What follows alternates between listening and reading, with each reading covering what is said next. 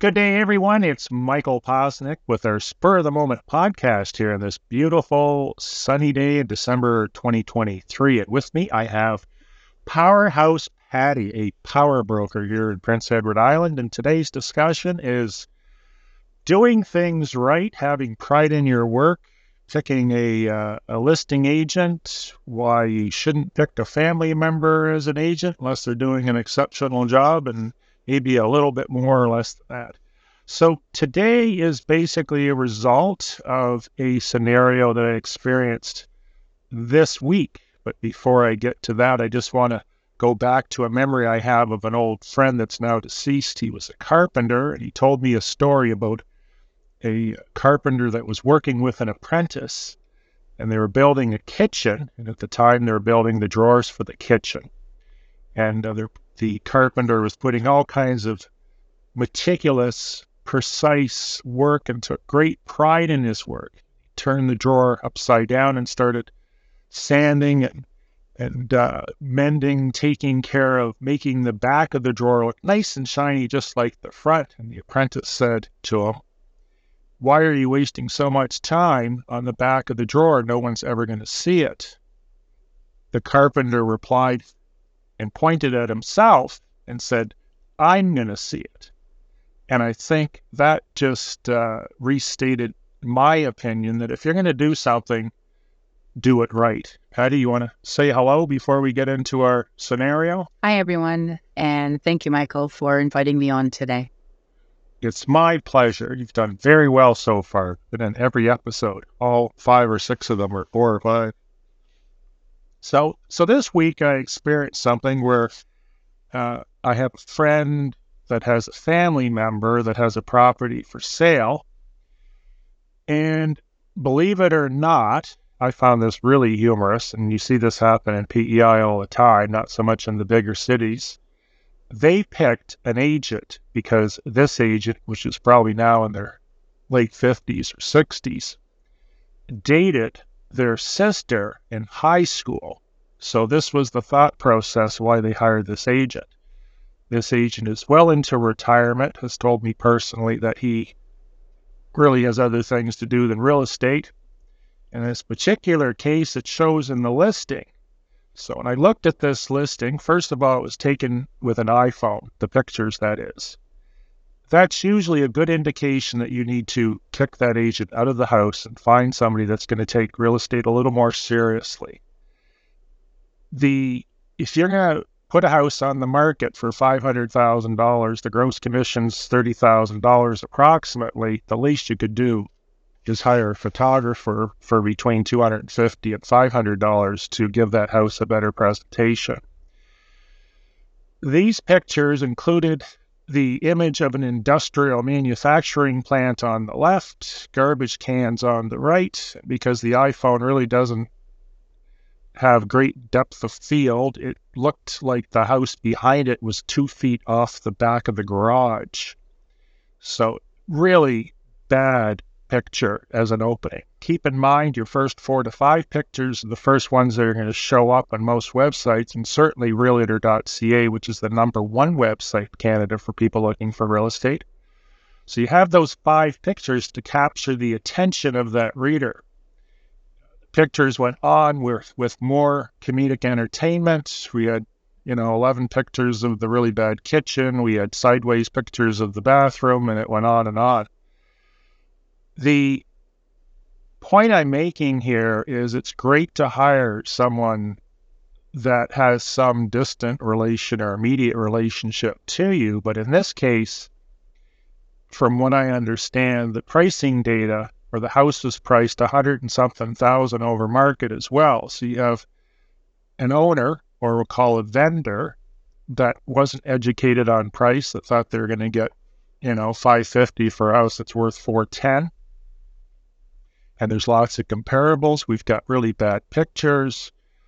The description is where they go next, and that needs to be written in such a fashion that it doesn't offer material or mechanical features, but more lifestyle and emotion. People aren't buying a house because there's R30 insulation in the ceiling. They're buying a house because there's walking trails, there's a park nearby, maybe there's a river, waterfront, volleyball court, tennis courts, schools, that sort of thing.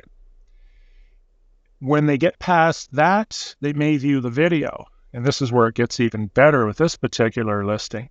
Having sat on the months for months in a market where it should have turned around in a few weeks or maybe 40 to 60 days, the agent felt, we'll bring in a drone video. So now you've got a very, very good crystal clear picture of this industrial property to the left, great picture of the garbage cans to the right, and because it's within a city, you've got a view of 600 other neighbors around you on your rather what appears to be a congested lot.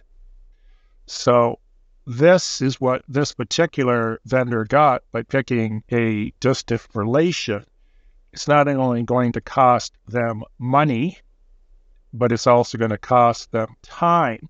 And the consumer, the seller, when a price is set initially, say in this case 550, and then it sells for 410 or 400, the consumer thinks I've just lost 150 grand plus or minus, where that number really wasn't realistic. It was made up, and who knows where it came from because obviously the research wasn't done the point I'm making in this is if you're going to pick an agent, pick an agent that's full time, number one. I've always said that, not a hobbyist, and pick someone that's serious. If they're going to list your house for 500 change and the commission's $30,000, the least they can do is have a team of photographers, videographers, someone that has some writing abilities to write the description to get your house in front of potential buyers in the best shining light that it can. We want to make it look like a diamond, not like a rotten apple. Because at the end of the day, you're going to be losing out on tens of thousands or even more money. Patty? Yeah. Um, you actually just kind of did the whole thing there, start to finish, pretty much. But I, I will just kind of summarize a little bit um, what you what you've said and shared. So your if you look at your property listing, this again is for vendors or or sellers. If you're looking at your property listing on the MLS, those, as you said, your first, you know, one to four or five pictures are super important. And if I can get you to look at it even as a different way, that's typically your first showing. And if they like their initial showing on your property or the viewing of the images, they typically uh, step two is to click through and see if it has the details or the particulars that they're looking for. Does it have the the amount of bedrooms? Does it have you know maybe two separate a living room and a family room? Um, does it have a garage? So these kind of details. Is it in the location that you like uh, that the the home buyer is looking for? So um, that if they like the details, your third viewing is if there is a property video. So now they can experience the property. Um, you know, they pair that with the story, or like Michael referred to it as the overview, and see what kind of experience will I have at this property. By the time I personally, as a real estate professional, get a phone call on one of my listings, I know I have a very serious, interested buyer because I know they've gone through my pictures, the details, and my property video on on the property, and I've I've got somebody that is, you know, again, pretty serious, which in turn better services my seller or my vendor client. They're not wasting time with people going, I'm not sure what this all this property has. The pictures, you know, they're not great, we will say. Mm-hmm. Uh, the overview has three sentences in it or two sentences, and it just gives me a basic two bedrooms, you know, two baths. And like Michael said, R30. Oh, no. Great house in a great location. Yes. Yeah. It's always a great house, great location. So if if they're going through mine, and I know Michael has the same kind of format with his overviews, we talk about the experience that the potential buyer will have at the property, we do put in some property details um, within, say, the middle portion of it, and then a nice little summary or conclusion to really entice and try to get that buyer into the property. So, what does that do for a seller? If you're not hiring a professional or a full time as real estate sales professional, they are not going to follow these steps. They're not going to understand the experience from a buyer. It as much as you're trying to do your family member a favor and helping them receive an income, a check, it's costing you such a it's costing you double double the amount by your closing costs so your real estate fees the amount that you are losing out on because clients are not as motivated client buyers are not as motivated because your pictures suck and they're going to use that to try to get the their price down the amount of days on market they're going to leverage against you, the seller, as well, and say, well, this property's been sitting for 90 days now, so clearly it's overpriced. Whereas eh, it could be your marketing representation of the property didn't didn't show the property in its best light, which is costing you money in the end. Um, so these are things that a seller needs to be aware of when they're hiring a real estate professional. Are they a trained negotiator? This is not just our typical MLS because we do not get trained as negotiators with our license. At the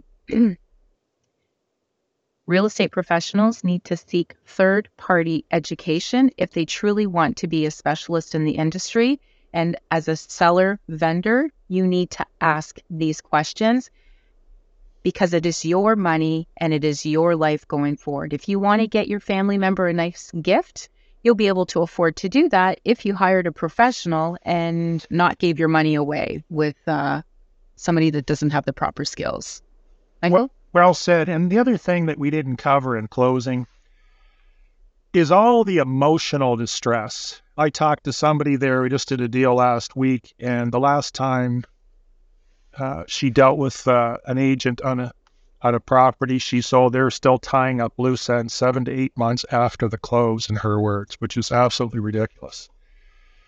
You can incur a lot of emotional distress going through the process of selling your home or buying one if you're picking a family member or somebody that dated your third cousin back 50 years ago in high school if they're not handling that transaction professionally with experience and knowing and projecting what the pitfalls are going to be ahead based on the transactions they've done. May that have been hundreds of them or thousands of them, which is conceivable after being in real estate full time, seven days a week for decades.